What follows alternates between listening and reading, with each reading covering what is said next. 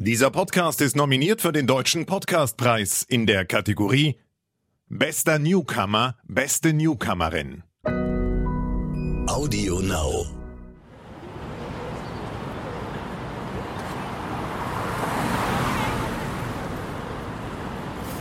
Nagellack und Absätze sind schwul? Warum hast du keine Brüste? Was? Du kannst schwanger werden? Du hast doch Bartstoppel. Ah, warum trägst gerade du ein Und BH? du sagst, du bist eine Frau? Du bist doch ein Kerl. Jetzt hast du so lange gewartet. Muss man sich da noch outen? Sag mal, bist du überhaupt ein richtiger Mann?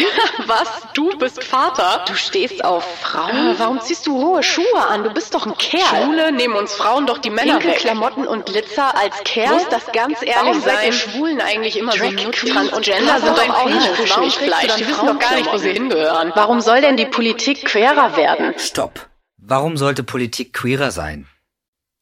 Ganz einfach, weil in der Politik der Querschnitt der Ge Bevölkerung äh, repräsentiert werden sollte und äh, in vielen Parlamenten queere Menschen immer noch unterrepräsentiert sind. Und zum anderen, weil äh, wir noch in vielen Rechtsbereichen äh, faktische Diskriminierung und Benachteiligung erleben. Hm. Stimme ich dir vollkommen zu. Es äh, macht mich sehr, sehr stolz, dass ich den Titel trage, erster geouteter Trans-Schauspieler in Deutschland. Ich glaube, du trägst einen ähnlichen Titel, oder? Ja, ähm, wobei, glaube ich, so ähm, ein paar Menschen vor mir äh, immer wieder vergessen werden. Ähm, also ich bin definitiv äh, wohl die erste Abgeordnete, die sich während ihrer Amtszeit, während ihrer Legislaturperiode als trans geoutet hat. Ähm, aber nicht vergessen möchte ich äh, Menschen wie Christian Schenk zum Beispiel, äh, Transmann, äh, der für die Grünen und später für die äh, Linke äh, im Deutschen Bundestag saß und der sich zum Ende seiner Amtszeit als trans geoutet hat. Ja. Ganz, also ganz, ganz ähm, wichtige ja, Position hört sich falsch an, aber es ist halt einfach, doch, es ist ein, eine Vorbildposition, kann man das schon nennen, weil ich glaube, Sichtbarkeit ist auch wichtig in allen, in allen Ecken und ich glaube, wenn ich als Teenie schon mehr Menschen gesehen hätte, sichtbarer gesehen hätte, dann äh, hätte es mir auf jeden Fall sehr viel Kraft gegeben oder Drive oder Input und ähm, ich glaube, Oder ich, ich hätte es äh, vor allem nicht so lange verdrängt. Also mir wäre es vielleicht schon äh, in meiner Pubertät möglich gewesen, mich zu outen und das nicht über, über viele, viele Jahre zu verdrängen und dann äh, mich noch äh, genauso lange Zeit mit mir selber äh, herumzuschlagen und Angst zu haben vom Coming Out. Also Ja. definitiv bin ich der Überzeugung, dass äh, Sichtbarkeit, ähm, dass äh, positive Role Models äh, es ähm, künftigen Generationen deutlich leichter macht, äh, sich zu outen. mhm. also du hast gerade gesagt, du hast dich während deiner Amtszeit geoutet. Wie, wie war das? Also dieser Moment, wo du gesagt hast, jetzt verdränge ich nichts mehr, hier bin ich. Und äh, wie haben die das aufgenommen? Wie, wie, wie geht's dir damit? Also ich habe mich äh, kurz nach der Landtagswahl, nach der bayerischen Landtagswahl 2018 geoutet. Ich habe mich äh, weit über ein Jahr äh, täglich damit herumgeschlagen. Wann ist der richtige Zeitpunkt? Ähm, halte ich es überhaupt noch so lange aus? Ich habe es mir echt nicht leicht gemacht. Ähm, ich hatte so dermaßen Schiss vor, vor dem Coming Out, weil ich natürlich nicht wusste, wie die politischen Mitbewerber, ähm, äh, nicht nur die AfD, sondern ähm, mir auch nicht klar war, wie sich die CSU verhalten wird. Und ähm, so ein Wahlkampf ist ohnehin eine sehr emotional anstrengende Phase. Und äh, in der Zeit dann auch noch Coming Out hinzulegen, wo mir klar war, dass ich nicht einfach als die Frau, die ich eigentlich schon immer war, äh, in den Landtag gehen kann und so tun, als wäre nichts gewesen. Und ähm, deswegen ähm, wollte ich die Landtagswahl abwarten, weil es ja auch keine Garantie auf einen Wiedereinzug in das Parlament gibt. Ähm, ausgezählt wird äh, am Sonntag, ähm, am Wahlsonntag nach 18 Uhr Und es hätte theoretisch ja auch noch eine Möglichkeit bestanden, dass ich eben den Einzug in den Landtag knapp verpasse. Und äh, als Privatperson wäre mir Coming Out natürlich deutlich einfacher gefallen. Für ehemalige bayerische Oppositionsabgeordnete interessieren sich die Medien für gewöhnlich überhaupt nicht.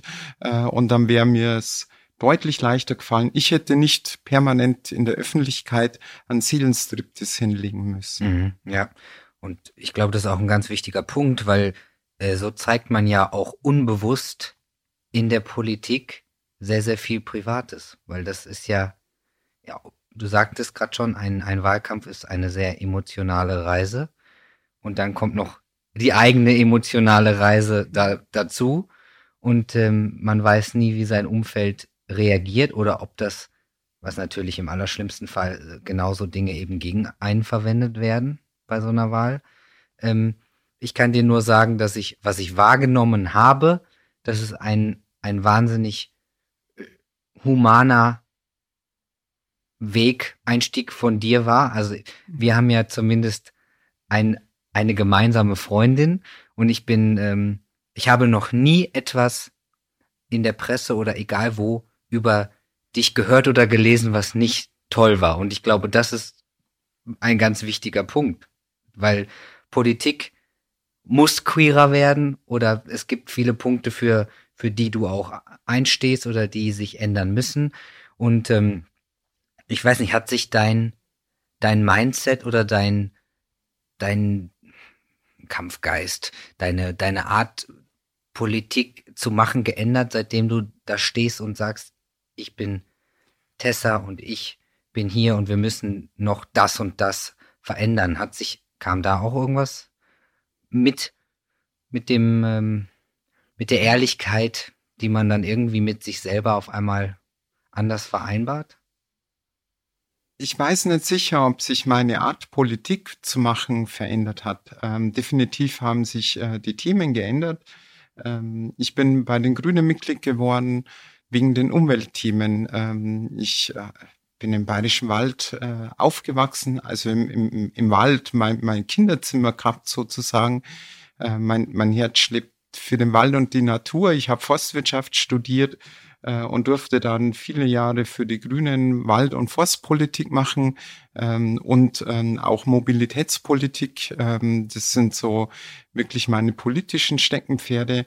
Aber äh, in den Jahren vorm Coming Out, da hat sich natürlich so wahnsinnig viel aufgestaut. Also ich bin ja die Jahre vor dem Coming Out ähm, als grüne Politikerin selbstverständlich auch beim CSD bei uns zu Hause in Nürnberg auf der Straße gewesen äh, und habe mich natürlich auch als Teil der Community gefühlt. Ähm, nur äh, konnte, konnten andere Menschen das nicht so wahrnehmen. Und da hat sich halt so dermaßen viel aufgestaut, dass ich äh, jetzt nach dem Coming Out eben auch äh, die Themen in der Politik vertrete und vertreten möchte, die mich auch persönlich ganz direkt betreffen.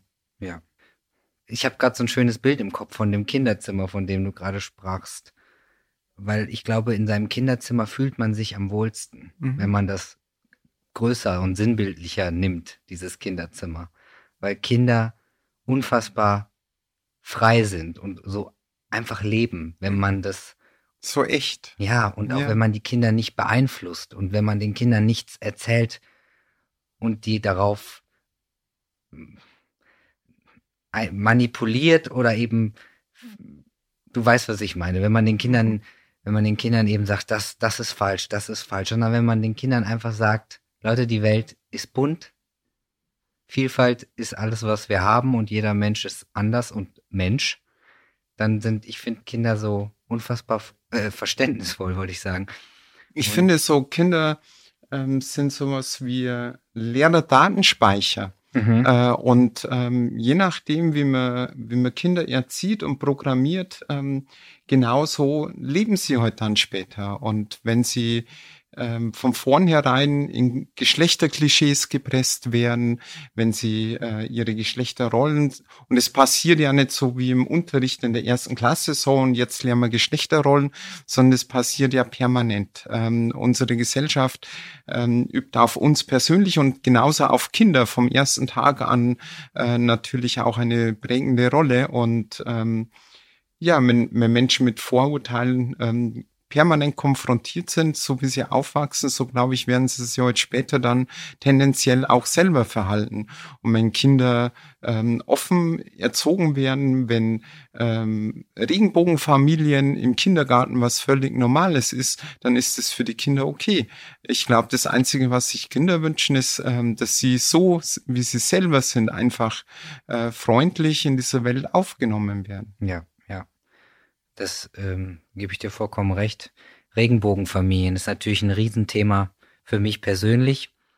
Wenn ihr noch nicht festgestellt habt, mit wem ich hier heute sitze, ich sitze hier natürlich mit äh, Tessa und wir sitzen endlich wieder persönlich hier, getestet in München. Das ist ein richtiges äh, Event für uns. Und ähm, Tessa ist bei den Grünen und ist, was ist dein Steckenpferd? Umwelt und ähm, Transrechte vor allen Dingen natürlich? Ja, ich würde schon sagen, ähm, also seit meinem Coming Out definitiv Queerpolitik, äh, wobei ich natürlich auch für sämtliche andere grünen Themen brenne. Ja, das, äh, das habe ich schon festgestellt und gesehen und äh, was mich besonders bewegt hat, war ein, war das ein privates Video, was äh, ein, was ging um die Rechte der TSG vor allen Dingen, ne? Ähm, ja, das habe ich produzieren lassen äh, mit äh, ein paar Freunden, SchauspielerInnen ähm, und äh, Leute, die, die auch so schon ähm, kleine Videos produziert haben, ähm, weil es mir wichtiges Anliegen war, dieses entwürdigende Verfahren des äh, transsexuellen Gesetzes mal wirklich anschaulich zu machen. Ich erlebe das täglich, dass mir Menschen ähm, auch in der Politik äh, begegnen, so, ach Tessa, ich finde das so toll, ich freue mich für dich, ähm, soll doch jeder so leben können, äh, wie er möchte. Und ähm, das finde ich schön, dass Menschen so tolerant sind, aber über die Problemlagen, ähm, über die Probleme, und den Umgang mit transgeschlechtlichen Menschen in unserer Gesellschaft haben die meisten ja überhaupt keinen Einblick, ähm, sind ja nicht betroffen. Ähm, die 98, 99 Prozent unserer Bevölkerung, die müssen keine 3000 Euro hinblättern, nur damit ihr richtiger Name in ihrem Personalausweis steht. Die müssen sich auch vor einem Psychologen nicht nackig machen, nur damit äh, dieser Staat sie in ihrem Geschlecht akzeptiert. Für die ist mhm. es selbstverständlich und die machen sich keine Vorstellung, was für ein aufwendiges und in meinen Augen auch äh, entwürdigendes, diskriminierendes Verfahren wir durchlaufen müssen, nur damit der Staat uns so akzeptiert, wie wir sind. Ja. Wir haben jetzt, wir haben jetzt äh, drei ganz wichtige Themen angekratzt, die werden wir gleich alle auch sehr intensiv noch besprechen. Ich bitte euch, schaut euch dieses Video an. Ihr, ihr findet es auf ähm, Tessas Instagram-Profil. Wie ist Tessa Ganserak findet man sich so am Tessa Ganserak auf Facebook, Instagram äh, oder YouTube ähm, ist es zu finden. Ja, bitte das IGTV-Video angucken. Es ist wunderbar und vor allen Dingen, ich finde zu 100% ehrlich. Es gab ein paar äh, böse Zungen, die es vielleicht überspitzt äh, nennen würden. Ich kann sagen, nein. Die Fragen wurden mir so gestellt. Also bitte angucken, verinnerlichen und äh, einfach mal annehmen, denn es ist wahnsinnig, wahnsinnig ehrlich, das kann ich euch sagen. Also lasst uns doch ein bisschen über die 3000 Euro Personenstandsänderung reden, was ich da noch machen, äh, tun sollte. Denn ähm, da es ist einfach wahnsinnig äh, intensiv und ich habe gerade kurz vorab schon mit dir geredet, dass ich mich zum Beispiel nicht mehr an dieses Verfahren erinnern kann, als hätte ich es mhm. verdrängt weil ich Kann glaube, gut sein. ja, ich, ich bin einfach, ich bin einfach baff, dass ich das getan habe, wirklich baff. Mhm. Und äh, es ist sieben Jahre her.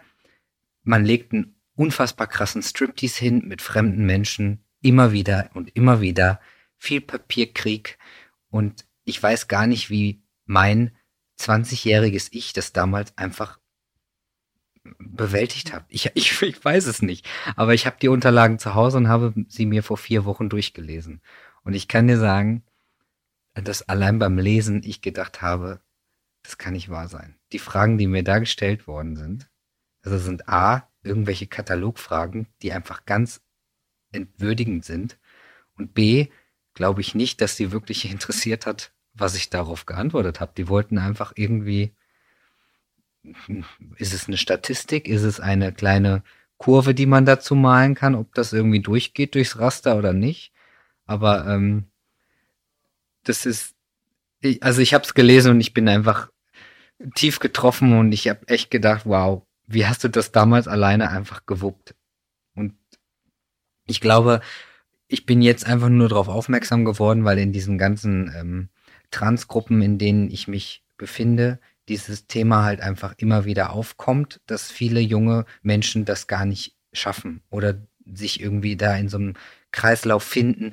Wie soll ich das bezahlen? Du hast gerade gesagt, die 3200 Euro ähm, wird nicht immer übernommen oder man muss irgendwie durchboxen, dass man es irgendwie abstottern kann oder oder. Und dann sind es einfach Fragen, die nicht jeder Mensch einfach so beantworten kann und damit danach wieder gut aus der Sache rausgeht. Also deswegen dieses Video, ich finde es Weltklasse, dass das noch keiner vor dir gemacht hat, äh, hat mich da ein bisschen äh, schockiert und umso wichtiger und umso schöner, wie ihr das gemacht habt. Ja, also ich denke, also mir war das halt einfach wichtig. Ähm, ich, ich weiß, weiß ja auch nicht, wie sich andere Diskriminierungserfahrungen anfühlen, ja.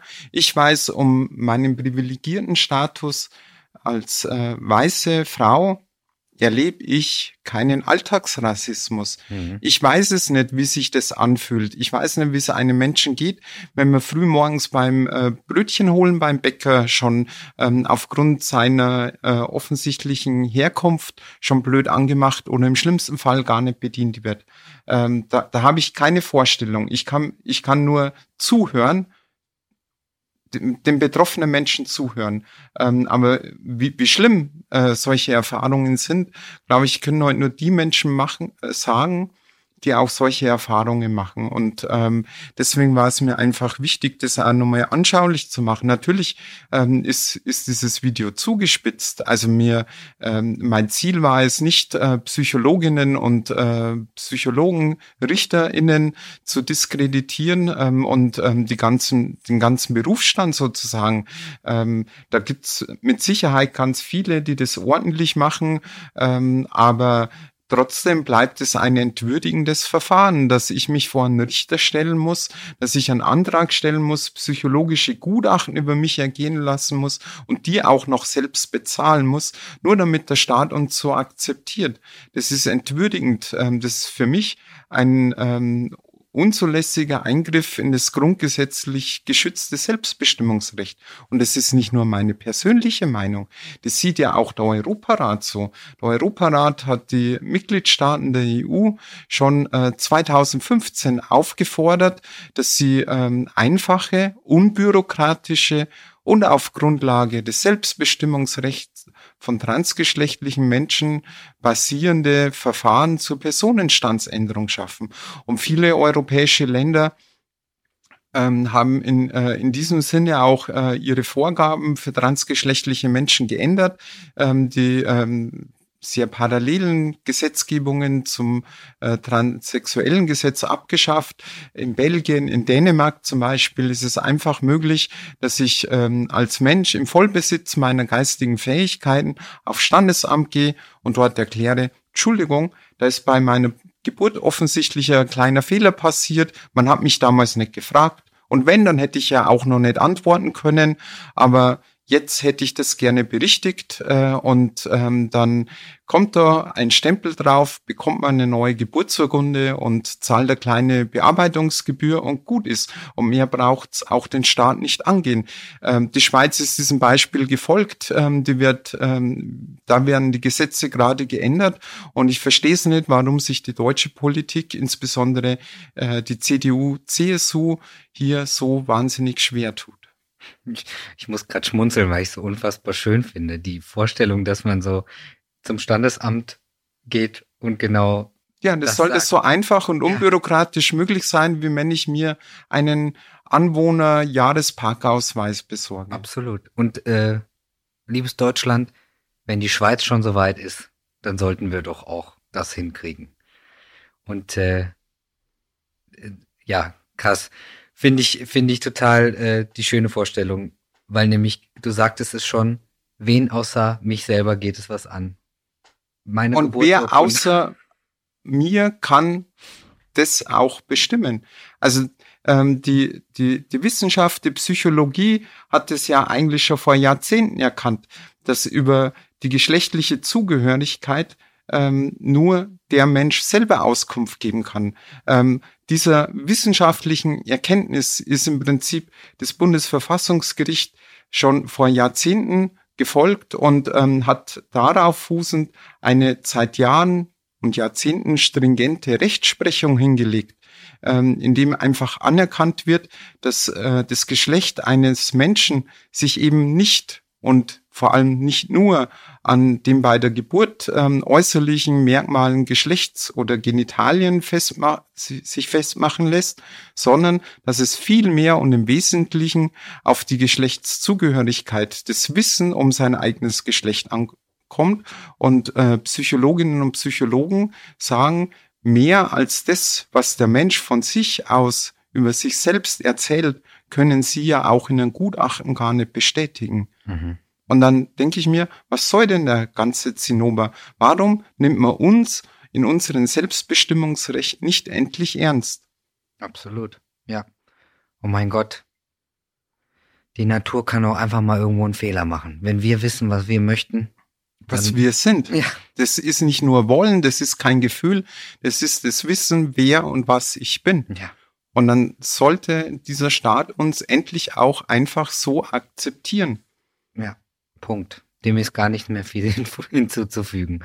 Und dann sind wir jetzt, äh, gerade haben wir äh, über Geburt geredet. Regenbogenfamilien ist natürlich mir ein großes Anliegen. Ich habe eine Regenbogenfamilie, wir sind eine Regenbogenfamilie und dann ist mir einfach auf dem Weg immer wieder bewusst geworden, wie wie man nicht mehr gelesen wird als Regenbogenfamilie. Wenn wir, sei es mein Privileg, aber für mich ist es auch meine, mein größter Wunderpunkt, dass man mich einfach als männlich liest und dann ist der Rest beiseite gestellt. Ich, ich höre, weil ich höre den Satz natürlich oft, wow, sieht man dir gar nicht an. Oh, hätte ich nie gedacht. Oh, du bist aber, bist aber ein schöner Mann geworden. All diese Sätze sind so der Grund dafür, warum ich denke, okay, weil man mir was nicht ansieht, bin ich jetzt weniger bunt? Nein. Und ich kämpfe genau für dieselben Rechte, eine Familie haben, gründen, sein zu dürfen, wie alle anderen Regenbogenfamilien. Und nur weil man mich als männlich liest, wir eine Hetero-Ehe führen, ist es für uns einfach aus Versehen einfacher, ein Kind legal zu haben und Eltern zu sein als andere Regenbogenfamilien. Klar, kann ich mich jetzt einfach glücklich schätzen in dem Moment, dass ich Vater bin und natürlich als verheirateter Mann in einer Hetero-Ehe einfach als Vater gelte. Aber es, ich, ich kann mich nicht einfach glücklich schätzen, weil der Rest ist nicht richtig. Wenn ein lesbisches Paar, ein schwules Paar, ein unverheiratetes Paar, Single, Mann, Frau, ein Kind haben möchte oder Eltern sein möchte, muss das genauso einfach gehen wie bei uns. Oder eben einfach, es hört sich auch nicht gut an, aber du hast es vorhin schon gesagt, was möchten Kinder? Geliebt werden, tolle Eltern haben, genau. gewollt sein, sich glücklich schätzen dürfen, einfach mit wem auch immer durch die Welt zu hüpfen und frei zu sein, sich selbst lieben und leben zu dürfen und sich selber treu zu sein. Und das macht mich so traurig, dass wir einfach irgendwie in dieser Regenbogenbubble abgestempelt werden als normale Eltern. Und da, da muss ich, habe ich einfach gemerkt, nee, das ist mein, das ist mein Ding. Dafür muss ich jetzt mhm. Flagge zeigen und mehr, mehr machen, weil es kann nicht sein, dass ich einfach so privilegiert bin dazwischen. Und das trifft aber nicht ähm, auf alle transgeschlechtlichen Eltern zu. Nee. Ähm, Eben. Ich bin einfach nur das aus Versehen die männliche hetero. Naja, also seit, ähm, seit zehn Jahren, seit zehn Jahren haben transgeschlechtliche Menschen das Recht in ihrem Geschlecht von diesem Staat anerkannt zu werden, ohne dass sie zwangsweise eine geschlechtsangleichende Operation über sich ergehen lassen. Mhm. Ähm, das heißt, die Psychologie und äh, das, die höchste deutsche richterliche Rechtsprechung sagt, es ist okay, dass Männer eine Vagina und eine Gebärmutter haben und folglich ist es auch okay, dass Männer Kinder gebären. Mhm. Und äh, trotzdem ähm, wird äh, bei Transmännern, die Kinder gebären, äh, werden sie als Mutter eingetragen. Richtig. Ähm, Menschen, die ähm, leibliche, ja die leibliche Kinder zeugen oder gebären mit dem Geschlechtseintrag divers, werden in die Geburtsurkunde gar nicht berücksichtigt. Mhm. Ähm, also das heißt, ähm, das Abstammungsrecht, das deutsche Abstammungsrecht ist so antiquiert und auch hier wäre es wirklich längst an der Zeit, dass das deutsche Abstammungsrecht reformiert wird. Ähm, ich kann es nicht verstehen, dass ähm, bei heterosexuellen Paaren, verheirateten Paaren, der Vater automatisch als Vater anerkannt wird ab Geburt und verheiratete lesbische Frauen äh, bei der Geburt ihres Kindes ähm, die Mitmutter das Kind adoptieren muss. Das ist einfach diskriminierend und es ja. gehört längst reformiert. Das hätte eigentlich schon äh, sofort mit der gleichgeschlechtlichen Ehe reformiert ja. werden müssen. Aber das zeigt doch, wie mühsam wir uns jedes kleines bisschen rechtliche Gleichstellung erkämpfen müssen. Ja. Und wir sind heute noch lange nicht am Ziel, dass wir in allen Rechtsbereichen gleichberechtigte Teile der Gesellschaft sind. Und äh, hier muss in der Politik endlich was geschehen. Mhm. Merkst du, dass da irgendwas im Gange ist, oder? Ja, es gefühlmäßig jetzt ähm, mit äh, dieser Bundesregierung ein Schritt vor und zwei zurück. Ähm, also es ist so mühsam. Natürlich haben wir jetzt in äh, dieser Legislaturperiode ähm, auch ähm, einen rechtlichen Fortschritt gemacht, dass endlich Konversionstherapien verboten werden. Aber in vielen anderen Rechtsbereichen, obwohl es anfangs der Legislaturperiode angekündigt wurde, liegt bis heute noch kein vernünftiger Gesetzesvorschlag äh, vor. Und ähm, ich befürchte, dass in dieser Legislaturperiode in Hinsicht von, von queeren Rechten auch nicht mehr viel zu erwarten ist. Und da liegt meine Hoffnung auf eine neue, eine andere Bundesregierung dieses Jahr im Herbst, die dann wirklich queere Rechte endlich äh, wirklich mit Eifer anpacken wird. Mhm. Dann lass uns doch in die Zukunft reisen. Du bist im Bundestag. Was ändern wir?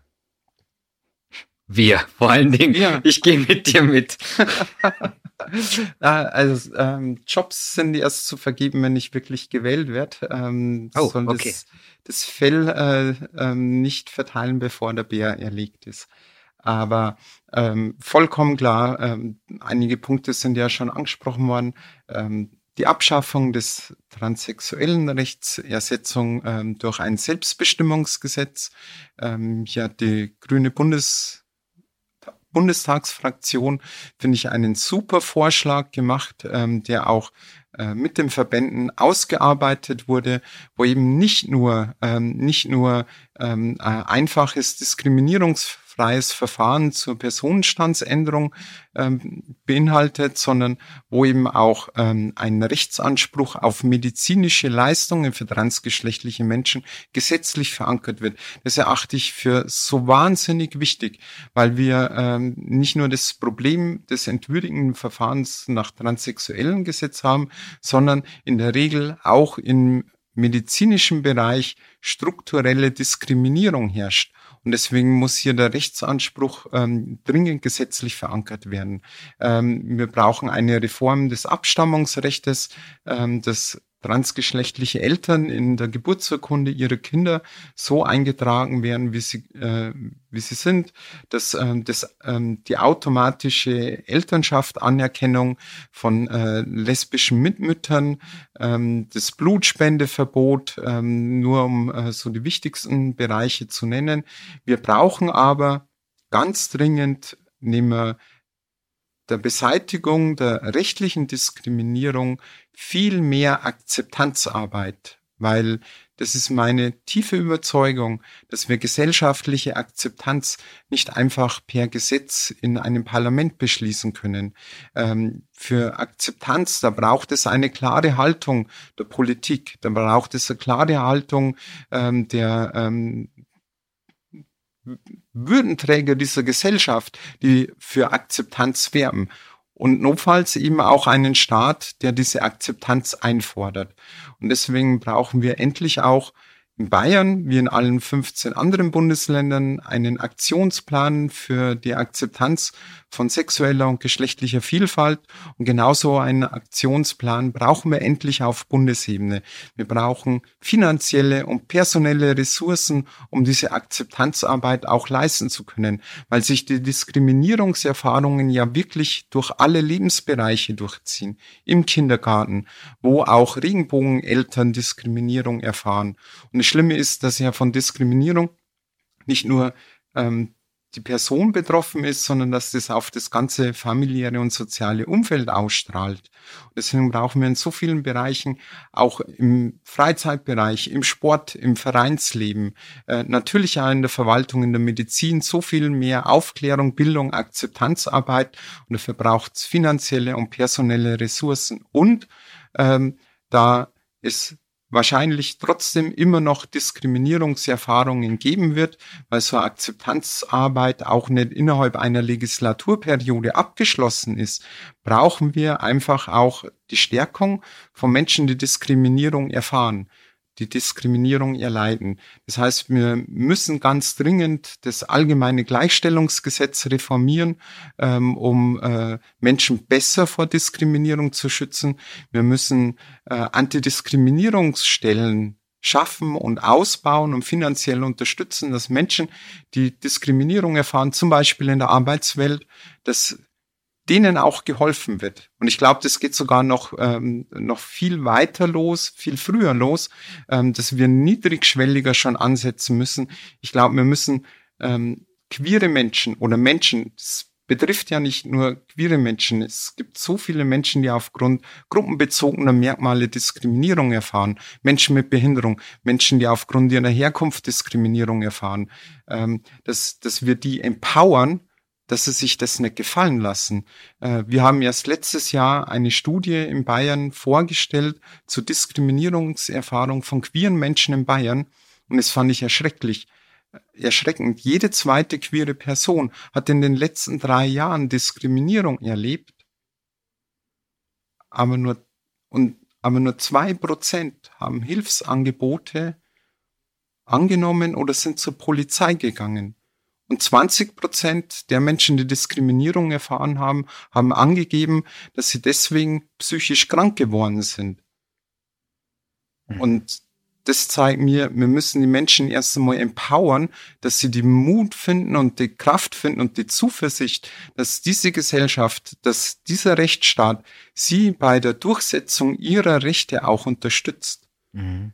Und deswegen brauchen wir da viel mehr, nicht nur Akzeptanzarbeit, sondern auch Unterstützung, damit Menschen, die Diskriminierung erleiden, eben auch zu ihrem Recht verholfen wird. Ja, glaubst du, glaubst du, dass durch Aufklärung, mehr Toleranz und Akzeptanz entstehen kann, weil also ich glaube ja, dass viel Verhalten durch Nichtwissen entsteht und natürlich auch vielleicht durch falsches Wissen oder eben was wieder netterweise durch die Familien weitergetragen wird und weitergetragen wird. Genauso ein Punkt, der genauso schockierend ist, wie zum Beispiel Menschen über Blutspenden denken. Ich weiß nicht, wie man so blind sein kann und nicht einfach, ich meine, das ist doch Grundwissen, dass man weiß, egal wer Blut spendet, das Blut wird danach gereinigt. Ist doch. Also es wird nicht also, gereinigt, sondern es wird jede Blutspende untersucht. Ja. Wirklich jede.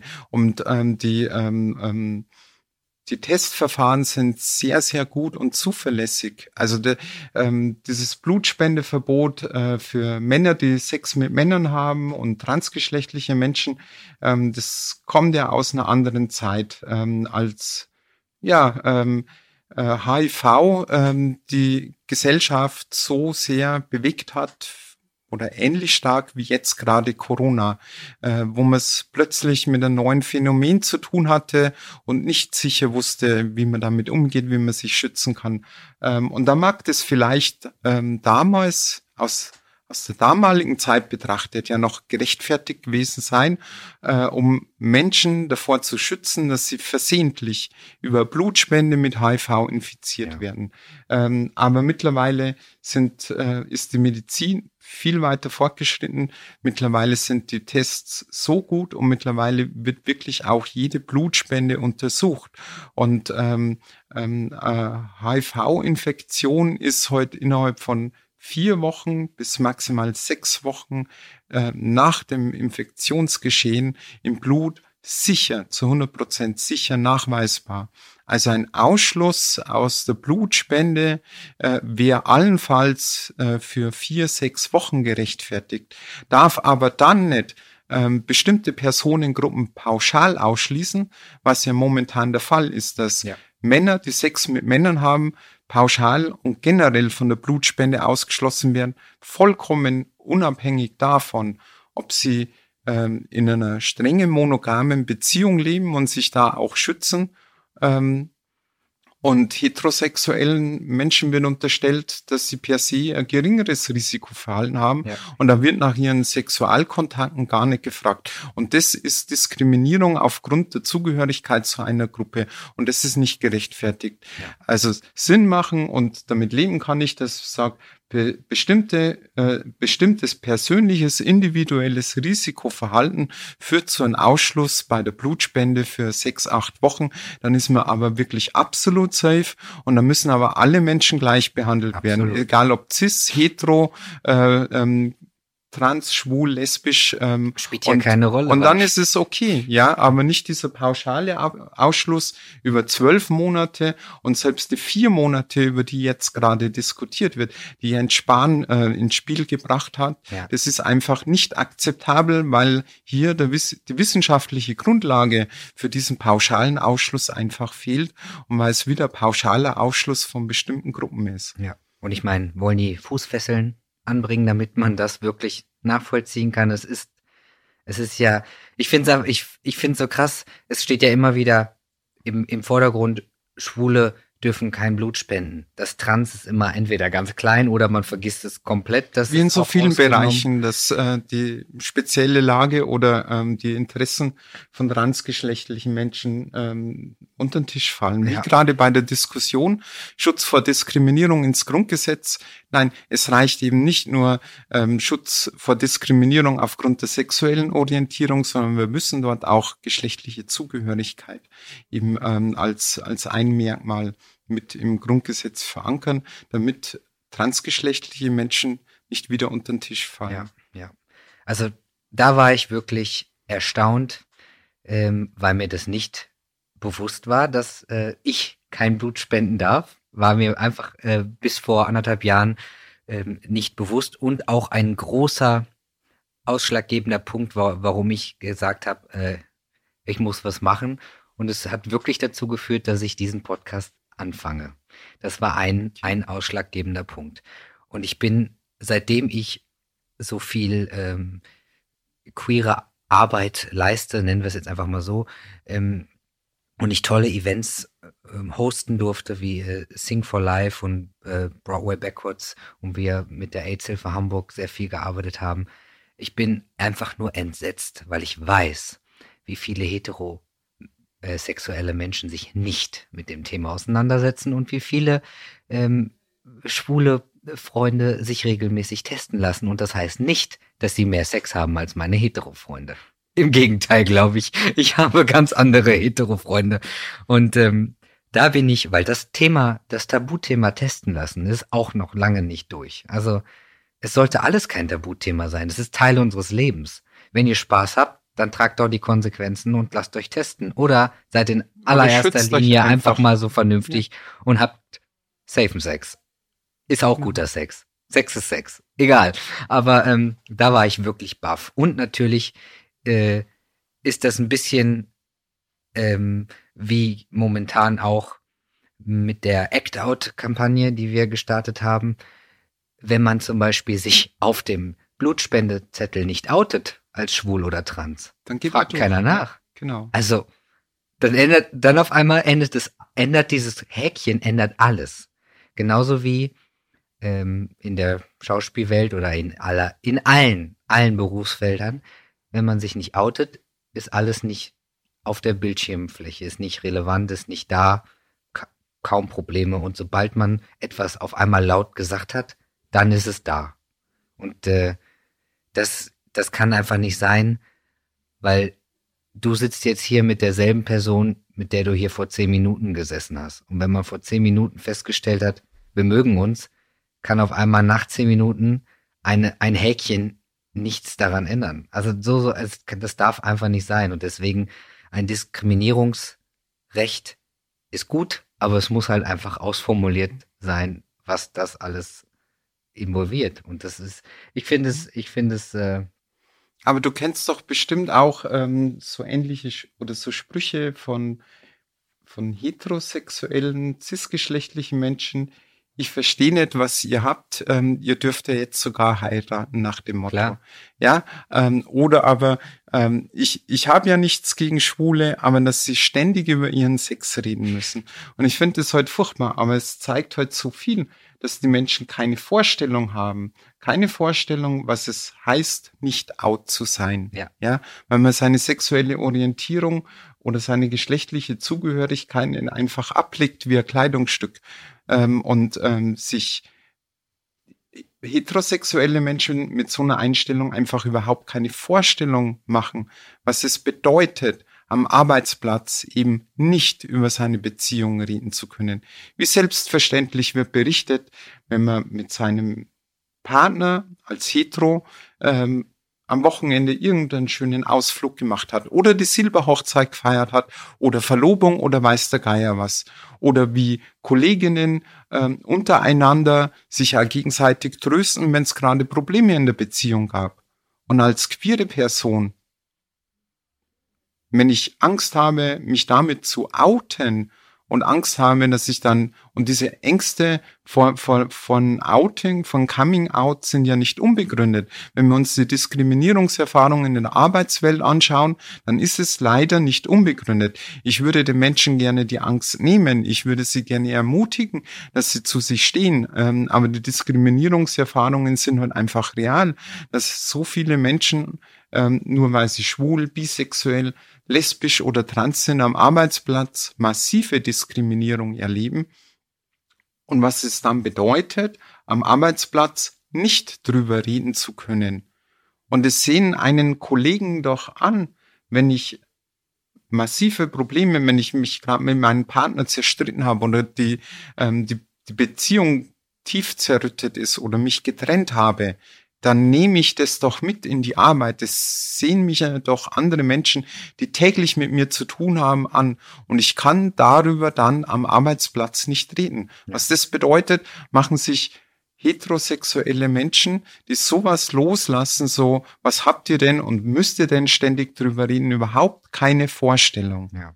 Ich glaube, ähm, weil mir das gerade in den Sinn kam, das ist natürlich jetzt auch nicht nur wahrscheinlich bei heterosexuellen Menschen äh, Teil des Lebens, nur weil du es vorhin angeschnitten hattest mit Alltagsrassismus. Ich glaube, es trauen sich wahrscheinlich immer noch viele nicht über ihre Beziehung zu reden, weil es einfach nicht vielleicht dem entspricht, was genau die Arbeitswelt da erwartet. Mhm. Und ich glaube, nimmt doch einfach die Menschen als Menschen und wünscht jedem Menschen alles Glück der Welt. Denn ich glaube, ich möchte mit glücklichen Menschen meinen Alltag verbringen und wie wir zu unserem Glück kommen, ist doch uns überlassen. Wenn es dich stört, dann äh, ist es okay, aber ich komme ja auch nicht mit meiner Welt in dein Zuhause und trampel da rum und äh, hab Sex auf allen deinen Möbeln. Ähm, und du auch nicht auf meinen. Und deswegen ist es doch vollkommen in Ordnung. Wenn man sich aber auf der Arbeit versteht, dann sollte man, man sollte, glaube einfach, ich habe vorgestern mit irgendwem telefoniert ähm, und der, der Satz fiel, wir sind doch erwachsen. Das sollten wir doch hinbekommen. Und vorhin haben wir über Kinder geredet. Ja. Und Kinder machen einfach. Kindern ist es wirklich egal, wenn du denen erzählst, ich heiße heute Manfred, dann nennen die dich heute Manfred. Mhm. Können wir nicht einfach so erwachsen sein, dass wir das genauso hinkriegen, dass wenn uns jemand etwas sagt, was dir, mir, egal wem am Herzen liegt, dass wir uns das annehmen, für den Menschen freuen und dann loslassen, weil das tangiert mich ja überhaupt nicht. Mhm. Und das finde ich, das finde ich so, so schade, dass das irgendwie immer noch, dass das einfach nicht geht und dass sich immer alle Menschen, es sind ja nicht mal Probleme, aber dass sie sich das alles annehmen und es zu ihrem Problem machen und äh, irgendwas anderes draus stricken, als dass es ist. Also das, das beschäftigt mich auf jeden Fall immer enorm und das kann ich, kann ich nicht verstehen. Und Arbeit sollte Spaß machen, genauso wie alles andere und man sollte sich nicht schämen, irgendwas erzählen zu müssen. Und doch tun wir es auf so vielen verschiedenen Ebenen und äh, ja, wir trauen uns sehr oft nicht zu dem zu stehen, was wir eigentlich gerne machen. Und es gibt ja gerade, es passiert ja gerade ganz, ganz viel. Und wie viele ähm, tolle Menschen zum Beispiel sich auch noch nicht mal trauen, sich so sein, ihr richtiges Ich zu leben. Sei es mhm. auch nur Kleidung. Wie viele, ja. wie viele Menschen also ich, trauen sich das nicht mal ja, zu leben? Ich habe nach meinem Coming Out ja einen regelrechten Candy Storm erlebt, ja. Ähm, in, über alle Kanäle, ähm, per E-Mail, ähm, Social Media natürlich, ähm, aber auch ähm, teilweise sehr persönliche, sehr ähm, berührende, handschriftliche Zusendungen oder Menschen, ähm, die mich in, in privaten Situationen in Nürnberg irgendwo in der Öffentlichkeit gesehen haben, die dann zu mir hingekommen sind ähm, und ähm, sich für mich gefreut haben und ähm, ähm, das ihnen ein offensichtliches Bedürfnis war, das auszudrücken, ähm, wie sie sich freuen und wie toll sie das finden und wie mutig. Ähm, und ich glaube, ähm, der Grund, warum so viele Menschen auch so positiv auf so ein Coming Out von mir und ich glaube, das ist ja bei anderen Promis mittlerweile sehr, bei anderen Promis sehr, sehr ähnlich, ähm, weil ich glaube, das ist eine Urangst von uns Menschen, die wirklich äh, alle in sich tragen, diese Angst, dass sie einfach weil sie so sind, wie sie sind, wegen irgendwelchen äußerlichen, körperlichen ähm, oder auch wegen ihrem Verhalten, dass sie in dieser Gesellschaft nicht akzeptiert werden und ausgegrenzt werden. Ich glaube, das ist so das Schlimmste, was uns so evolutionsgeschichtlich passieren konnte, dass wir von der Gesellschaft ausgegrenzt werden, von der mhm. Gemeinschaft, weil ähm, ich glaube, so vor, vor einigen x tausend Jahren ähm, ein einzelnes Individuum ohne seine Gruppe, seine Sippe ja, ja, kaum überlebensfähig klar. war. Und deswegen steckt diese Angst, nicht angenommen zu werden und ausgegrenzt werden bei uns allen drinnen. Ja. Und ähm, das ist der Grund, warum mittlerweile auch so viele Menschen auf solche Coming-out-Geschichten also positiv reagieren, selbst wenn sie gar nicht davon betroffen sind. Und da, glaube ich, liegt aber dann auch der Anknüpfungspunkt für alle Menschen, ähm, weil ähm, so wie wir miteinander umgehen. Also da hat ja jeder irgendwas mit sich mitzutragen, jeder sein Bündel, jeder seine Probleme und jeder seine persönlichen Erfahrungen gemacht. Ja, sei es ähm, we wegen seiner Hautfarbe, sei es äh, wegen irgendwelcher körperlichen äh, Gebrechen, wegen der Statur oder weiß der Geier was oder wegen einem Sprachfehler. Und ich finde so, ähm, da müssen wir uns alle an die Nase fassen, wirklich ausnahmslos. Ja. Ähm, und, und wirklich einmal drüber nachdenken und sich bewusst werden, wie wir als Menschen mit anderen Mitmenschen Teile unserer Gesellschaft umgehen, ja, und dass wir einfach wirklich alle an uns und als Gesellschaft insgesamt einfach daran arbeiten müssen, dass wir Menschen einfach als gleichberechtigtes Teil der Gesellschaft akzeptieren und dass wir einfach erkennen sollten, dass diese Unterschiedlichkeiten, es sind Unterschiedlichkeiten, es sind ja meistens keine negativen Nachteile, sondern man ist halt in einem Bereich besonders oder anders wie die anderen und dass wir das als Vielfalt und wirklich als Chance und als Bereicherung ähm, akzeptieren sollten und einfach jeden Menschen so nehmen, wie er ist. Ja. Und wir können alle nur voneinander lernen. Aber du hast es gerade gesagt, Ur, Urverhalten, Urängste. Ich meine, ich bin noch mit dem Satz groß geworden. Was sollen denn die anderen denken? Und den kenne ich auch. Ja, und allein das, Genüge. äh, das, das ist, das steckt immer noch in meinen Eltern drin. Ja. Dieses Verhalten, dieser Satz. Und trotzdem habe ich diesen Satz damals mitbekommen, wahrscheinlich auch eine Zeit lang gelebt. Und heute denke ich mir, was die anderen denken, keine Ahnung, ist nicht mein Leben. Aber da muss man erstmal hinkommen, weil das, das ist einfach genau so. Wir fühlen uns in einer Gruppe wohler, aber eigentlich passt sich wahrscheinlich einer dem anderen an und keiner lebt sein echtes Ich. Und das ist ja, das ist auch nix. Also, das nehmen wir dann mit nach Hause und zu Hause kommen dann eben diese ganzen mentalen, psychischen, äh, kleinen Dinge hoch, was es mit uns eigentlich wirklich macht, wenn man ehrlich zu sich selber ist. Viele schleppen es wahrscheinlich auch einfach viel zu lange mit sich rum. Und ähm, Vorbildfunktion, da zu stehen und zu sagen, was man jetzt macht. Ich freue mich über jede Nachricht, die ich immer noch bekomme und ich bekomme immer noch viele. Und ich, ich finde, es ist genauso wie du gesagt hast, ob die jetzt zu mir persönlich kommen oder mir schreiben. Und ich versuche immer, immer wieder zu ermutigen, traut euch auch auf der Arbeit, euch zu outen, denn es ist euer Leben und ihr müsst euch, ihr müsst euch jeden Tag wohlfühlen mit euch selber. Und wenn ihr, ich meine, Arbeit ist Arbeit. Wenn irgendwas wirklich nicht geht, dann würde ich mich davon lösen. Es ist natürlich jetzt nicht immer so einfach, dass man einfach sagt, okay, ich gehe jetzt, aber man kann ja erstmal versuchen zu gucken, ob es nicht doch geht. Und ich habe die letzten, letzte Woche wieder so eine schöne Nachricht gekriegt. Diese Person hatte große Angst, sich auf der Arbeit zu outen. Und dann kam eben diese Nachricht, ich habe es endlich gemacht. Und mein Chef fand es ganz, ganz toll und es äh, und unterstützt mich auf all, auf dem ganzen Weg. Und man, ich weiß ganz genau von mir selber, wie, wie man vor solchen Momenten Angst hat und wie wir uns ausmalen, wie das Schlimmste passieren kann. Und manchmal kommt es gar nicht so. Also man darf auch einfach mal an sich glauben und es einfach versuchen. Denn es kann ja auch anders kommen, als wir es uns ausmalen. Und ich meine, was würdest du jemanden mit auf den Weg geben, wenn es halt wirklich nach hinten losgeht? Also ich würde mich versuchen, von der Situation zu lösen. Oder auf jeden Fall nicht. Also es ist natürlich wahnsinnig schwer. Das ist mir auch vorgeworfen worden. Ähm, ich wäre in einer wahnsinnig privilegierten Position. Ich habe es in manchen Bereichen vielleicht leichter. Ja, dafür erlebe ich auch in den sozialen Medien tagtäglich Anfeindungen, ähm, die ich meinen schlimmsten Feind nicht zumuten möchte. Ja.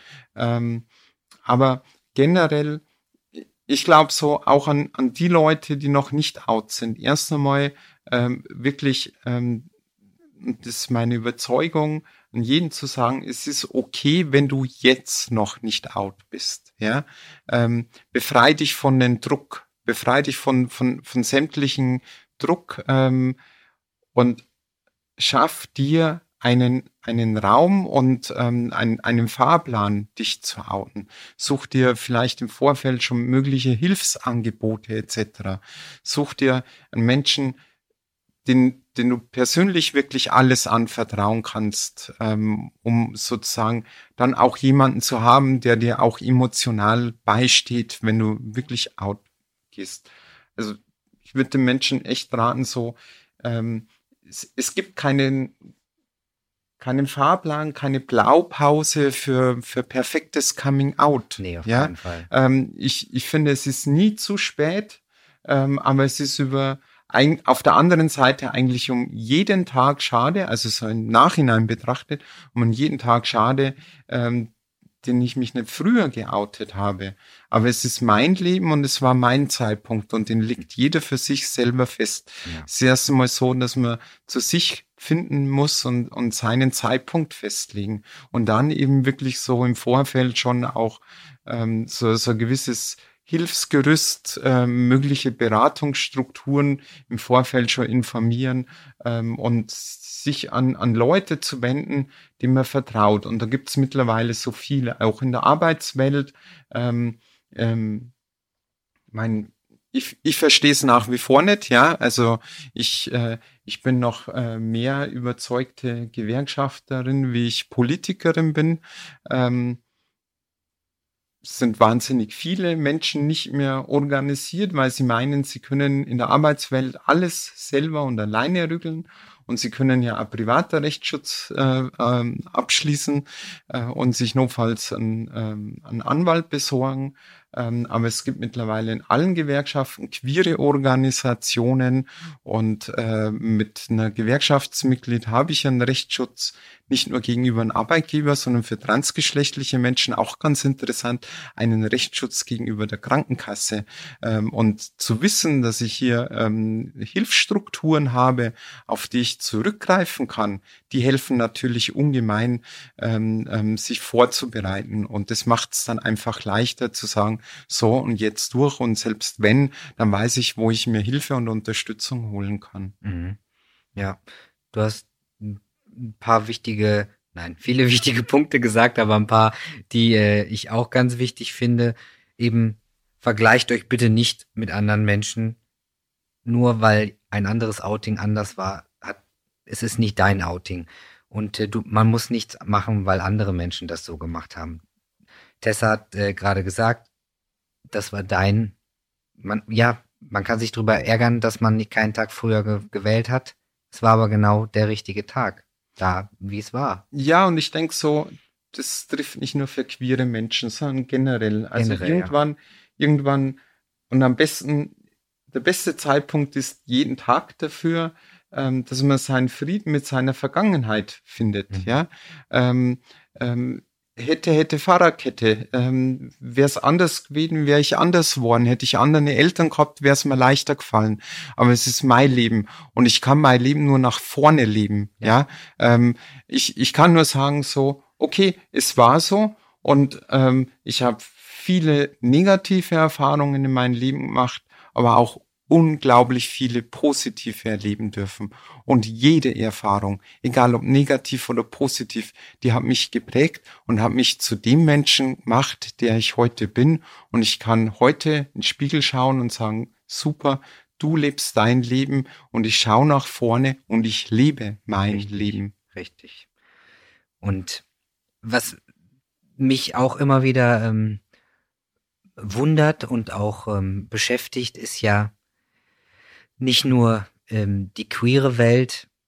Ich für mich persönlich sage ja, ich habe eine gewisse Zeit lang versucht, als Frau mich durchs Leben zu kämpfen. Ob es nun eine weibliche Hülle war, wie dem auch sei, ich habe ja genau gespürt, wie es ist, als Anfang 20-Jährige in der Arbeitswelt irgendwie voranzukommen. Und äh, der Weltfrauentag war gerade und ähm, ich habe wieder gespürt, auch durch die Postings und die Stories, dass irgendwie natürlich das Verständnis da noch nicht so ganz äh, ist, wo es eigentlich hin sollte. Und viele ähm, Menschen einfach nur irgendwie posten ein Hoch auf die Frauen. Äh, ich würdige alle Frauen und posten dann so ein paar Fotos von sich mit ein paar Frauen.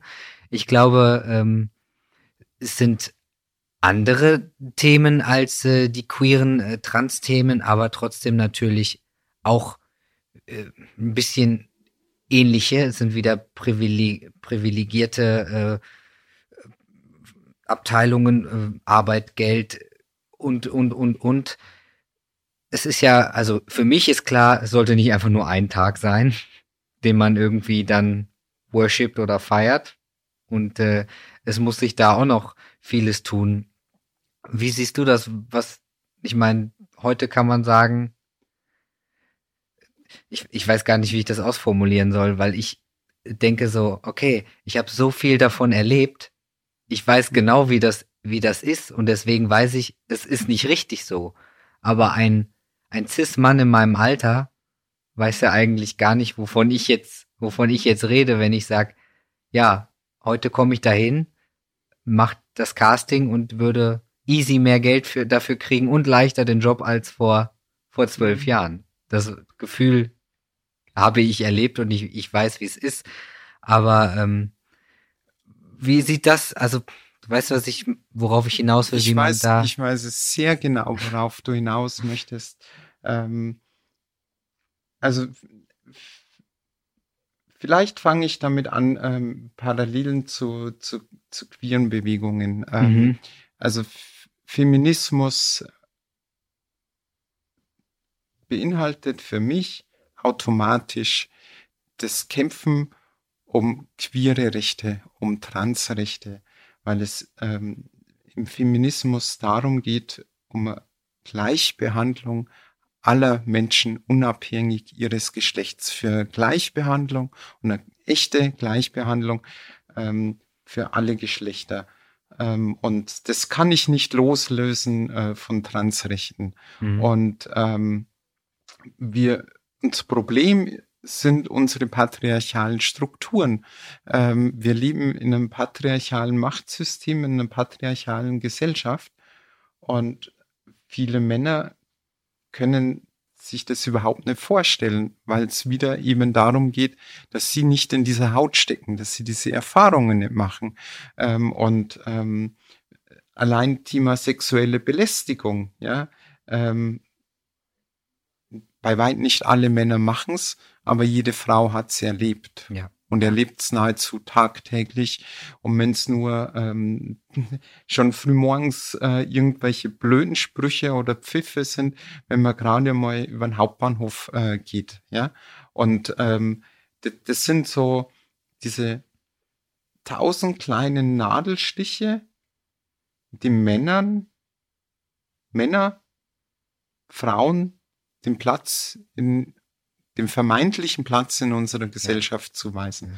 Das sind viele so unbewusste Verhaltensweisen. Ganz unbewusst. Das sind gesellschaftliche Rollen, Klischees, Rollenzwänge, ähm, dass, dass heute Frauen auch immer noch einen Großteil der unbezahlten Care-Arbeit leisten, dass Männer ähm, den Großteil der Erwerbsarbeit leisten, was Frauen ökonomisch abhängig macht, was dazu führt, dass sie weniger verdienen, dass sie später weniger Rente bekommen.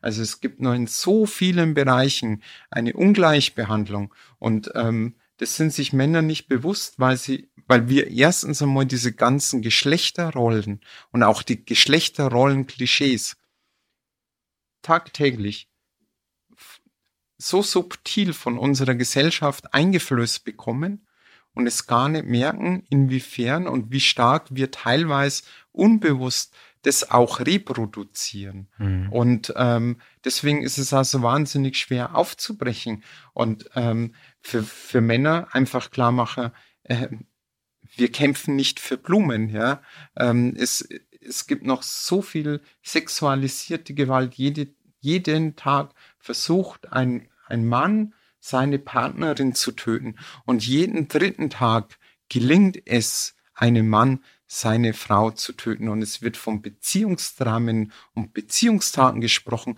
Es sind Femizide, es sind Frauenmorde, weil es überwiegend, weit überwiegend Männer sind, die sexualisierte Gewalt ausüben. Und da geht es im Wesentlichen nicht um irgendwelche Beziehungsdramen und es geht auch nicht um Sex, sondern es geht um Macht. Und da geht es eben einfach schon los, dass Männer einfach sexistische Sprüche reißen, Frauen hinterhergrühlen, einfach weil sie es können, weil ja. sie Männer sind und weil das natürlich auch mit uns was macht, weil es auch wahnsinnig viel Kraft kostet, als Frau dagegen zu widerstehen, weil da bin ich ja ständig nur am Stinkefinger zeigen und am, äh, am, am rumschreien. Und dann wird's ja noch direkt und, viel Und das kostet Kraft, ja. ja. Und auch hier ähm, kostet es Kraft, Menschen zu empowern, dass sie sich das nicht gefallen lassen. Und wir werden, wir werden da noch verdammt lange kämpfen, wenn nicht endlich auch Männer erkennen, dass Feminismus ja.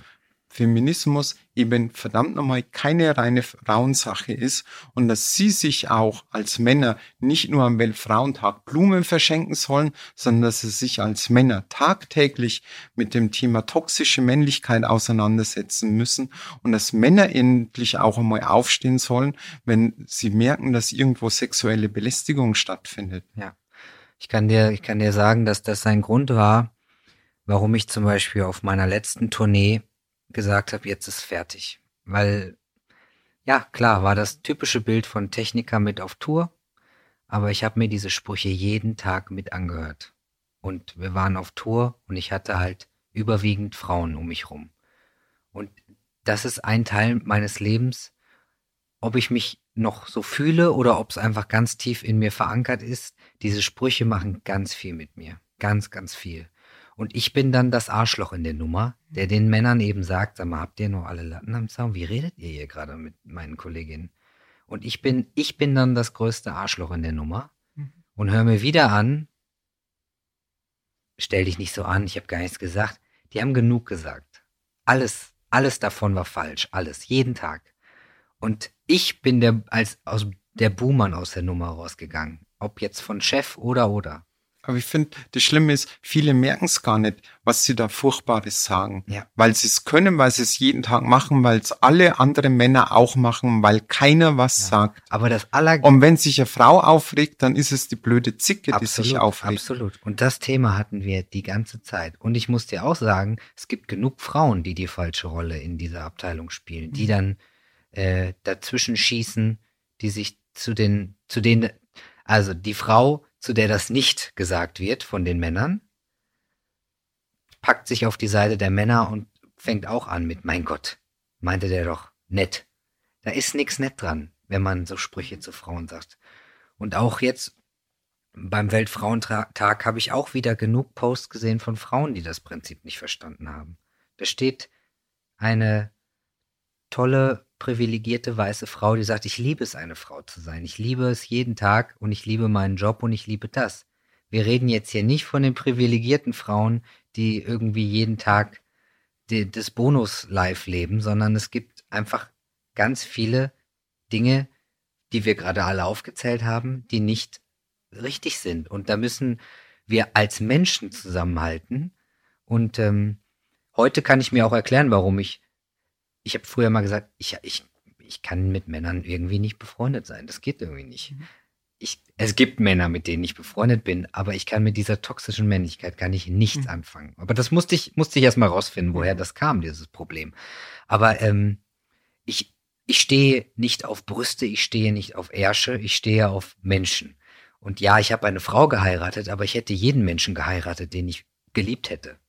Und mit dem Arsch und mit dem Brüsten. Ja, aber es ist, ich kann immer noch nicht über Körperteile einfach so reden, wie als mhm. wäre es Ware. Bringt ja. mir nichts. Finde ich auch nicht, finde ich auch nicht anziehend. Ich finde, in dem Moment, in dem ich, in dem wir eine, ähm, einen sexy schönen Moment haben, finde ich die Person anziehend, ja, und wahrscheinlich auch die Körperteile. Aber ich würde das niemals irgendwo laut sagen oder einfach nur auf die Körperteile äh, ähm, werten oder runter reduzieren. Und natürlich sind es auch meine eigenen Erlebnisse. Ich hatte riesengroße Brüste und ich habe sie gehasst. Hm. Ich kann heute an einer Frau keine riesengroßen Brüste wertschätzen, weil ich weiß, wie ich mich gefühlt habe. Das sind so, ich kann niemanden auf Körperteile reduzieren, die ich nie geliebt habe an mir selber. Und ich glaube, ich, ich finde viel, viel toller, wenn sich mein Gegenüber selber wohlfühlt und wir das in einer intimen intimen Situationen mhm. ausleben können. Das finde ich toll. Aber dieses irgendwo stehen und einfach sagen, was man geil findet, ist mir irgendwie einfach, ist mir zu fern. Und ich äh, habe aber auch schon ganz viele tolle Männer kennengelernt, die genauso denken wie ich. Und deswegen ähm, bin ich froh über jede Kampagne. Und da habe ich jetzt eine im Kopf, wo auch viele Männer eben die Schilder und natürlich nicht nur die Schilder, aber im, auf dem Video die Schilder hochgehalten haben, aber auch im echten Leben den, Mhm. das, den Mund geöffnet haben und auch jeden Tag sich dafür einsetzen. Aber ähm, Ja, ich, Männer Also sind ich hab- auch, dürfen auch Feministen sein und es gibt viele Männer, die Feministen sind. Das bin ich froh da- um jeden einzelnen tollen Mann, den ich, Ich- kennenlerne. Ich habe auch gestern wahnsinnig viele Posts in den unterschiedlichsten Richtungen. Ähm, Frauen, die sich aufregen, ähm, dass äh, transgeschlechtliche Frauen, non-binäre Personen am Weltfrauentag ähm, Position beziehen. Mhm. Ähm, Männer, die unmögliche Posts losgelassen haben, so Blumen für die Frauen und Ja, ja, glücklichen Weltfrauentag, die unmöglich sind. Ähm, aber ich verstehe es halt dann im feministischen Kreisen auch nicht ganz, warum man dann ähm, Männer ähm, aus bestimmten Aktionen ähm, oder ähm, alles, was nicht ähm, cis-weiblich ist, aus bestimmten Aktionen ausschließt. Also ich finde es, ähm, also es, es braucht ähm, einen Queer-Feminismus und es braucht auch feministische Männer, aber eben nicht nur am Weltfrauentag, Genau. sondern 365 Tage im Jahr. Und da haben wir als Gesellschaft einfach so wahnsinnig äh, viel zu tun. Und ich finde so, ähm, gerade ähm, was, was Queerrechte und Akzeptanz anbelangt, wenn man sich die Frauenbewegung ansieht, ähm, die ja schon viel älter ist ähm, und schon viel früher, viel, viel geballter äh, losging als die Queerbewegung äh, und äh, wo unsere Gesellschaft heute ist, äh, mit dem ganzen Sexismus, äh, mit den ganzen rechtlichen Ungleichbehandlungen, ähm, dann glaube ich, wird nochmal deutlich, welche enorme gesellschaftliche Aufgabe wir im äh, Bereich Akzeptanz von queeren Menschen haben. Es soll nicht äh, entmutigen, sondern es soll einfach zeigen, was für eine große Aufgabe und dass wir die endlich auch einmal anpacken müssen, aber uns auch bewusst sein, ähm, bewusst sein müssen, dass es mit einer kleinen Gesetzesreform oder sowas nicht getan ist, sondern dass es wirklich äh, jeden Tag entsprechende Arbeit, Haltung und Akzeptanzarbeit benötigt. Ja. Und solange es eben noch so blöde Sprüche gibt, äh, äh, wie wenn die Frauenhygieneartikel äh, übernommen werden, äh, dann möchte ich als Mann das und das auch übernommen haben und und und. Solange es diese Posts noch gibt und all diese Sprüche äh, und äh, Weltfrauentag, ich, ich liebe, liebe meine Mutter und meine, meine Frau und mehr Aktion folgt nicht, dann ist es leider damit nicht getan, weil jeden Tag sollten wir Menschen uns akzeptieren, wie wir sind. Wir sind nun mal alle da. Und alle Frauen sind Frauen oder keine Frauen sind Frauen. Also so einfach äh, ist es gab so ein, es gab ein, wie, wie war denn dieser Post? Ähm, das ist, geht ja sowieso schon immer ähm, durchs Netz, ist all women, äh, all trans women are women. Hm? Or no woman are woman. Und so simpel ist es einfach, weil natürlich, also ich bin, ich bin ein Mann und ich bin ein Mann. So, so mehr, mehr gibt's dazu nicht zu sagen. Wir sind wir wieder bei dem Thema, an dem wir ganz am Anfang waren. Wenn wir uns definieren, definieren wir uns. Wir brauchen keinen Dritten, der das für uns tut. Und wir brauchen auch niemanden von außen, der uns sagt, was wir sind oder nicht sind. Weil wir äh, sagen denen auch nicht, was sie zu sein haben. Und das finde ich, finde ich ganz wichtig. Mein Podcast heißt Herzfarben, weil natürlich die Herzfarbe ein, für mich ein, ein wunderschönes Thema ist. Und ähm, seitdem du dein ehrlichstes Ich lebst, hat sich irgendwas an deiner Herzfarbe getan oder würdest du sagen, es hat sich was verändert von, von damals zu heute oder wie siehst du das? Hm. Also meine Herzfarbe ist ja immer noch so frisches Hellgrün. Wenn jetzt die nächsten Wochen die Temperaturen steigen und die Bäume ausschlagen, dieses Hellgrün, da gibt für mich wirklich das Herz auf. Ähm, und strotzt vor Leben. Also ich glaube, dass ich einfach ähm, mein Leben endlich wirklich äh, positiv leben kann und, ähm, und genießen und, und mich einfach frei fühle, frei von irgendwelchen Zwängen. Mhm. Ich liebe, ich liebe auch, wenn ähm, ich fahre ja viel Auto und sobald die Sonne rauskommt und ich heute, heute bin ich der Sonne entgegengefahren. Mhm. Ich weiß, ich komme aus dem, aus dem Regen heute in die Sonne und ich habe mich wirklich gefreut. Ich schaue in wirklich strahlend blaue Augen und äh, sitze hier mit Tessa und es ist mir, es ist mir eine Freude und es ist die wundervollste Reise, auf der ich mich befinde. Und ich glaube, ich befinde mich erst seit zwei Jahren auf der tiefsten Reise zu mir selber mit den besten Menschen, die ich hätte finden können. Und ich hüpfe so von, von, es ist so ein bisschen wie Recommendation, aber mich, wir, wir verbinden uns unabhängig voneinander automatisch. Und äh, du hast, oder ich habe eine E-Mail bekommen von dir, heute sitzen wir hier.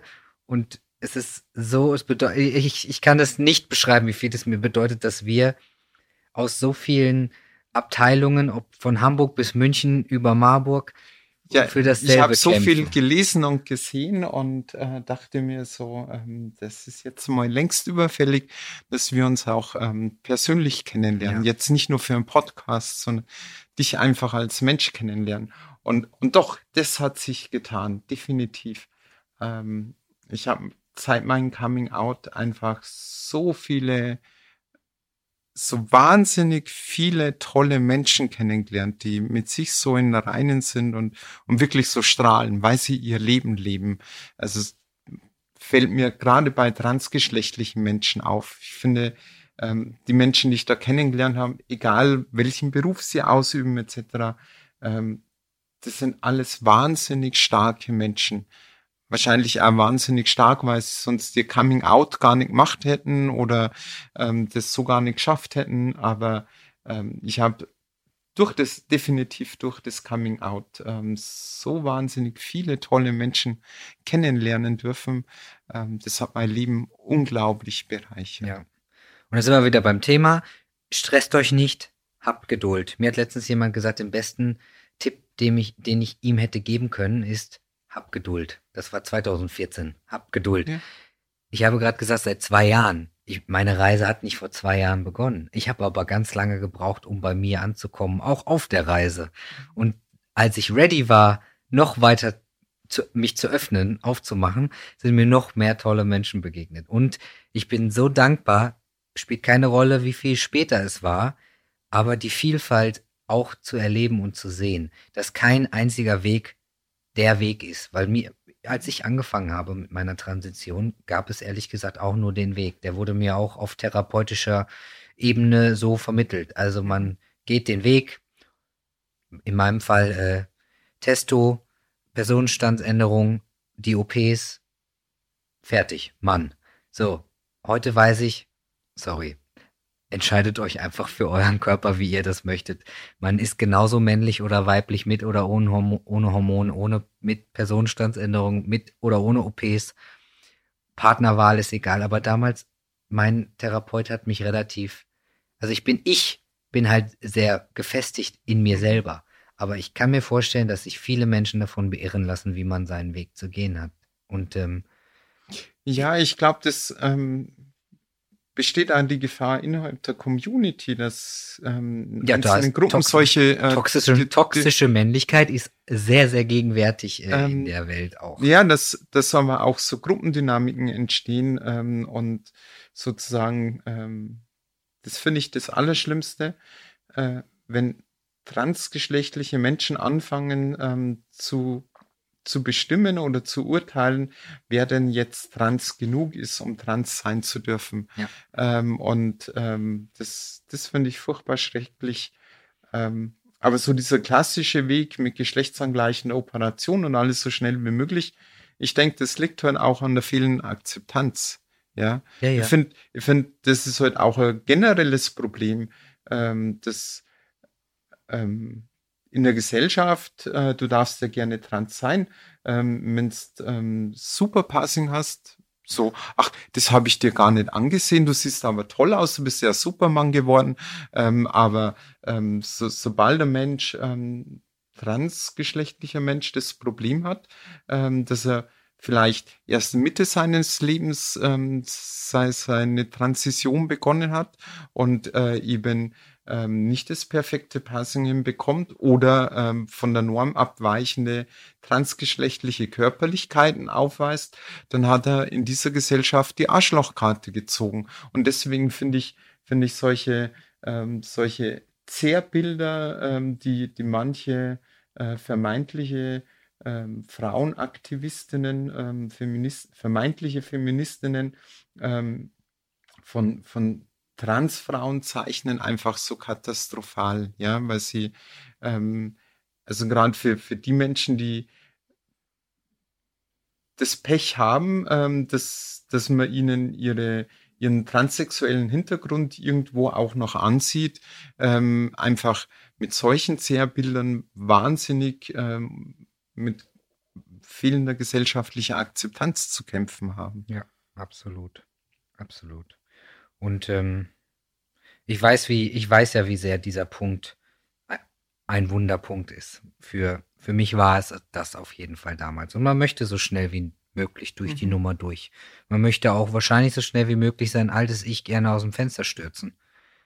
Ändert aber nichts daran, dass es trotzdem mein Ich ist und bleibt. Ja, also mein Ich, äh, damit habe ich äh, kein Problem mehr, aber ähm, kein, kein Problem im Großen und Ganzen mit meinem Körper. Ja, also deswegen, ich finde dieses Bild im falschen Körper geboren ähm, einfach nicht stimmig oder mein altes Ich loswerden. Ich bin immer noch der gleiche Mensch.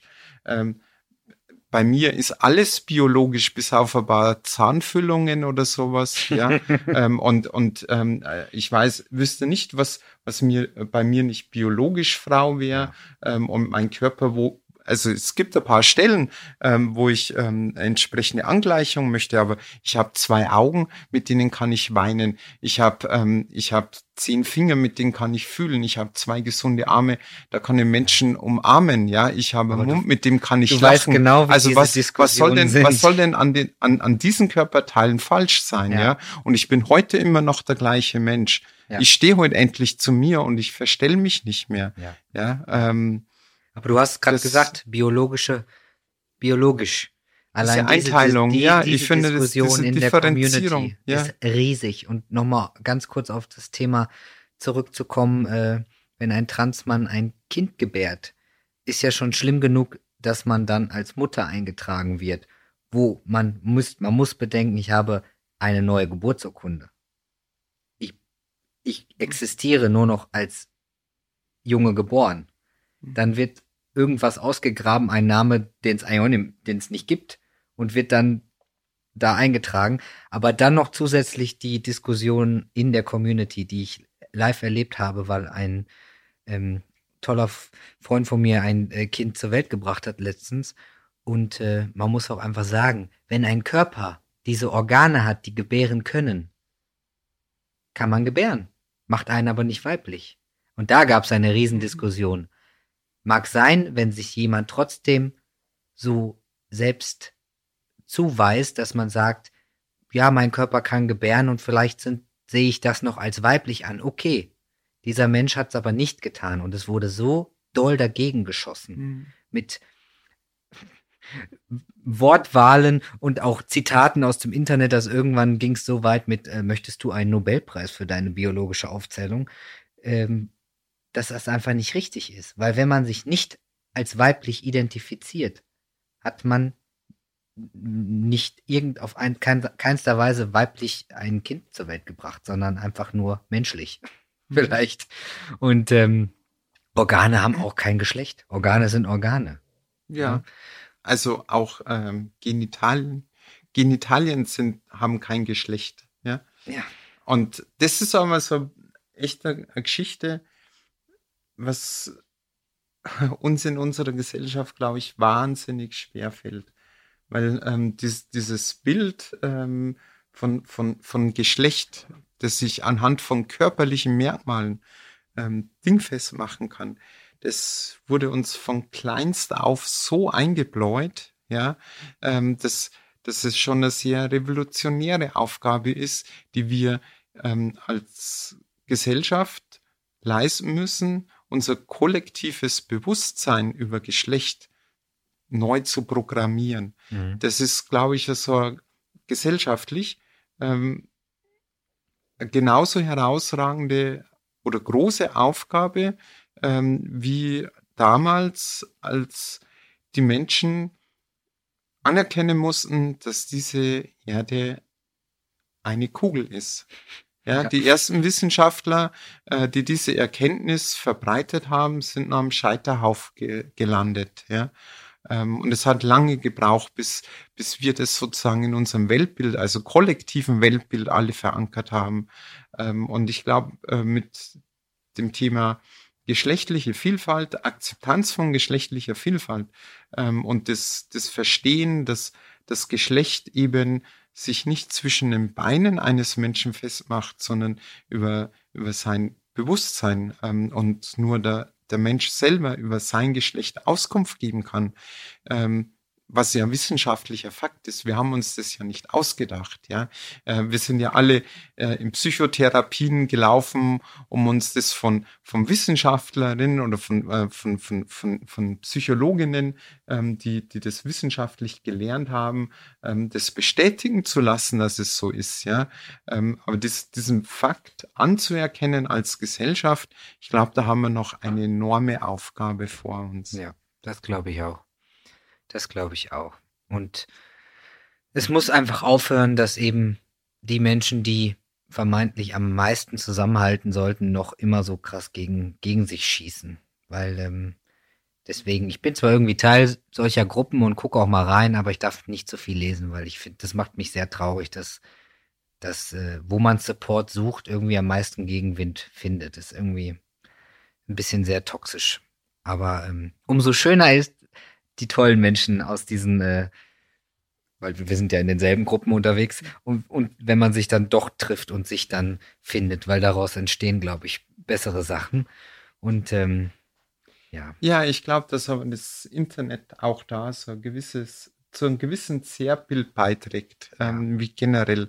Ich glaube, wenn, wenn Menschen sich einfach ähm, ähm, Menschen zusammenkommen würden und sich einfach unvoreingenommen kennenlernen, ähm, dann, dann wäre die Welt viel, viel leichter. Und ich ja. finde so, also das zeichnet sich in solchen Diskussionsforen auch innerhalb der Community ab, ähm, dass, dass sich da manche ähm, ProtagonistInnen ähm, gegenseitig äh, bekriegen, ähm, wie, wie heute im, im Großen und Ganzen in den sozialen Medien, was da an, an an Hate Speech ähm, und Abscheulichkeiten, also menschliche Abscheulichkeiten zutage drängt. Das würden die niemals, ja. Und jede Mutter, wirklich jede Mutter auf dieser Erde würde sich zu Tode schämen, wenn ihr Kind ähm, solche Sachen an andere Menschen ähm, an den Kopf schmeißt. Wirklich ja. jede Mutter und jede Mutter würde sich über jedes Kind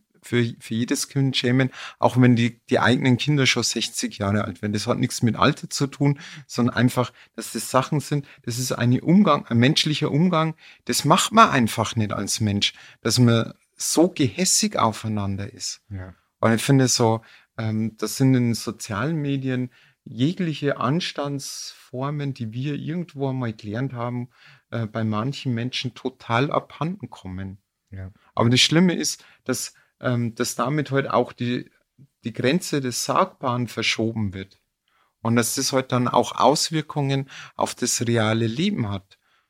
Und deswegen finde ich das so furchtbar und deswegen glaube ich, dass wir da einfach politisch entschlossener äh, gegen Hate Speech vorgehen müssen. Ja. Und bitte lasst vor allen Dingen allen Menschen ihre eigene Meinung. Klar, geht jetzt nicht darum, wenn jemand was Falsches sagt, dass man das nicht irgendwie darauf aufmerksam machen kann. Kann man aber auch in einer privaten Nachricht machen. Man muss nicht immer alles äh, drunter äh, schreiben. Und wie gesagt, auch trans ist eine Welt, in der jeder Mensch seinen eigenen Weg sich suchen darf. Man muss nicht immer allen anderen sagen, wie dieser Weg auszusehen hat, weil das bin ja auch ein bisschen leid, dass man irgendwie auch bei jeder, jeder Artikel, jedes Interview, jede Fernsehaufzeichnung, egal was, wird so auseinandergenommen. Das wird wieder, also ich rede jetzt nicht von offensichtlich falschen Mhm. Betitelungen, wenn wieder was falsch formuliert wurde. Aber wenn ich selber was sage über mich, braucht mir kein anderer sagen, das äh, hätte ich anders sagen müssen oder so sagt man das nicht. Wenn ich äh, wenn ich das so über mich Mhm. sage, weil wir sind wieder beim Thema Dead Aber Naming. auch da finde ich so, ähm, es kommt doch ähm, auf die Form und auf, auf den Ton an. Weißt Ja, du, das ich, sowieso. ich kann, ich kann doch dir, wenn ich dich persönlich kenne, ähm, äh, in, in einem entsprechenden Set und Setting ähm, auch einmal Feedback geben und sagen so, ähm, warum hast du denn das so formuliert? Das fand ich gut, aber das hätte ich anders formuliert. ja, ja, nein, das sowas, darf ja? man natürlich. Aber so dieses, dieses, äh, äh, ähm, dieses, dieses Absolute, dass, dass sozusagen Leute dann auch persönlich niedergemacht werden, weil irgendeine Formulierung nicht so passt. Ja. Ich kann es verstehen. Ich finde es auch wichtig, dass wir um, um Formulierungen äh, ringen und ich glaube so, da sind wir Gott sei Dank auch weiter. Ja, natürlich braucht es Sprachbilder, damit die große Mehrheit dieser Gesellschaft verstehen kann, was Trans eigentlich bedeutet. Ja. Ähm, aber Sprache ist halt auch wahnsinnig wichtig und Sprache kann sehr viel vermitteln und es geht darum, wirklich das, das richtige Bild zu vermitteln. Und deswegen finde ich schon gerechtfertigt, über Formulierungen zu reden. Ich finde es okay. Also ich möchte von, von mir, also ich werde niemals von mir behaupten, dass, dass ich glaube, eine Frau zu sein. Ich bin es, ich weiß es, ich bin eine Frau. Und deswegen finde ich es auch nicht gut, wenn in Texten formuliert wird, ähm, sie, sie fühlt sich als Frau. Ja. Ja, also Ja, wenn ja. es über mich geht oder Natürlich. generell. Weil, weil dieses, bei, ähm, bei den meisten nicht betroffenen Leserinnen erweckt es heute das Bild, es, es ist so ein Gefühl, das könnte ja auch nur eine Momentsaufnahme ja, sein. absolut. Ähm, und deswegen finde ich schon gerechtfertigt, dass wir insgesamt um bessere Formulierungen, ähm, besseres, eine Sprache, die besser versteht, die auch inkludiert, ähm, feilen und ähm, ähm, darum ringen, ähm, um die bessere Formulierung. Aber ich finde es schlimm, wenn, wenn man sich dann sozusagen, weil einmal irgendwas nicht perfekt formuliert ist, alles im Bausch und Bogen schlecht redet. Ja, nein, da gebe ich dir vollkommen recht. Aber ich meine ähm, jetzt primär die Aussage zum Beispiel, nehmen wir ein Beispiel, Deadnaming ist zu 1000 Prozent tabu. Fragt einfach die Person selber. Mhm. Man kann nicht, weil es war wieder so ein Thema, das einfach behauptet wird, finden alle Transmenschen so. Und das war natürlich das Thema Elliot Page, aber Mhm. Elliot Page wurde selber nie befragt. Redet bitte nicht einfach immer über andere Menschen. Und äh, Deadnaming ist auch für mich tabu. Aber ich zum Beispiel poste auch Fotos von mir von damals. Heißt aber nicht, dass man das von anderen Menschen machen darf. Also bitte immer die betroffene Person, wenn wir wieder beim Thema, mit den betroffenen Personen selber sprechen und lasst die betroffenen Personen selber sprechen. Aber das meine ich mit diesen, wenn unter einem Interview, was von mir vielleicht sogar gut gegeben, also Mhm. als frei gegeben wurde und äh, für mich in Ordnung war, dass dann so ein Bashing zurückkommt, dass das nicht richtig ist, aber es geht über mich und um mich. Ja. Wenn ich das über mich so sagen mag oder für mich das so gilt, dann darf niemand anders sagen, ich bin so nicht trans genug. Das meine ich damit. Mhm. Ähm, und redet bitte einfach immer nur von euch, nicht über andere, weil äh, nur weil das für mich zutrifft, trifft das noch lange nicht für andere äh, äh, transidente Menschen zu. Und ich glaube, das ist wichtig, dass wir uns auch akzeptieren. Wir haben auch eine Vielfalt. Wir sind auch immer noch in unserer Community wahnsinnig bunt. Und ähm, Ja, Gott sei Dank. ja, ja. Und Sprache ist sehr, sehr wichtig. Und natürlich muss sich auch immer noch ganz viel ändern. Aber wir dürfen auch nicht vergessen, wir leben unsere Welt. Wir wissen viel mehr als viele andere Menschen. Und ich finde, wir müssen erstmal da gucken, dass wir auf irgendein Level kommen und nicht immer, ähm, ich kann ja verstehen, dass manche Menschen zu viel auf einmal wollen. Aber ich glaube, ähm, im Moment wird mit so vielen Begrifflichkeiten um sich geworfen. Das ist nicht selbstverständlich, dass das schon alle, alle wissen. Und da, da Ja, Da- und es ist an niemand perfekt. Also Nee. ich, ich glaube so, man sollte halt auch viel mehr, viel mehr auf, auf das Wesentliche und auf den Kern schauen, ja. Ich meine, ähm, wenn jemand über sich berichtet und ähm, damit ja auch was Gutes bezwecken möchte, ja, ähm, bloß weil so ein paar anderen ihr, sich an irgendwelchen ähm, Formulierungen stören, ähm, ist der gute Zweck ja im, im, Wesentlichen ja trotzdem auch nur irgendwo zumindest in Teilen erfüllt, ja. ja. Also das finde so im Prinzip jede Öffentlichkeit zu Verständnis dazu beiträgt ähm, und eben auch im Bewusstsein, wie du gerade gesagt hast, und das ist wahnsinnig wichtig, ähm, dass, dass jeder Transmensch ähm, was ganz Individuelles ist, wie jeder Mensch ein Individuum und eine einzigartige, tolle Persönlichkeit ist. Ähm, so sollte man das halt einfach akzeptieren äh, und, und nicht alles immer gleich schlecht reden. Ja, das, das können wir, glaube ich, generell sehr gut als Menschen. Äh, generell, ja. Immer den Fehler bei einem anderen suchen und ja. selber ist man unfehlbar. Genau. genau. Und deswegen. Ja, das ist ein äh, menschliches Problem. Hast du vorhin ja auch schon gesagt, alle an unsere eigene Nase packen und da äh, stimme ich dir vollkommen zu. Ähm, wir machen äh, weiter so, sei es eine Vorbildfunktion. Bin auf jeden Fall stolz, dass ich eine Stimme sein darf und äh, eine tolle, tolle äh, Community hinter mir habe und äh, tolle Menschen um mich herum habe, die mit mir versuchen, die Welt einfach bunter werden zu lassen und genau einfach nur so bunt sein zu lassen, wie sie ist. Das ist aber auch alle sehen, ist einfach wahnsinnig wichtig, dass du die Politik queerer werden lässt, noch queerer werden lässt, aktiv, finde ich ganz, ganz toll. Und ich bin sehr, sehr, sehr, sehr froh, dass wir uns heute endlich kennenlernen durften und das, äh, es macht mich, macht mich stolz, dass so jemand wie du da steht und das aktiv tut. Ich freue mich, dich im Bundestag zu sehen. Das ist, das schmeiße ich jetzt ins Universum. Und ähm, ja, ich bin gespannt, was da noch kommt. Geben wir, geben wir unseren äh, tollen ZuhörerInnen noch was mit auf den Weg? Ich glaube, wir haben schon wahnsinnig viel mit auf den Weg gegeben. Denke ich auch. Ja. Ähm, verinnerlicht alles. Und ähm, ich bin gespannt, was ich von dir noch sehen werde. Und ich hoffe, ich würde mich sehr freuen, wenn wir so ein tolles, lehrreiches, provokantes Video mal zusammen produzieren würden. Sehr gerne. Danke, liebe Tessa. Bitte. Es war mir eine Freude, das Gespräch mit dir führen zu dürfen. Macht's gut, ihr Lieben.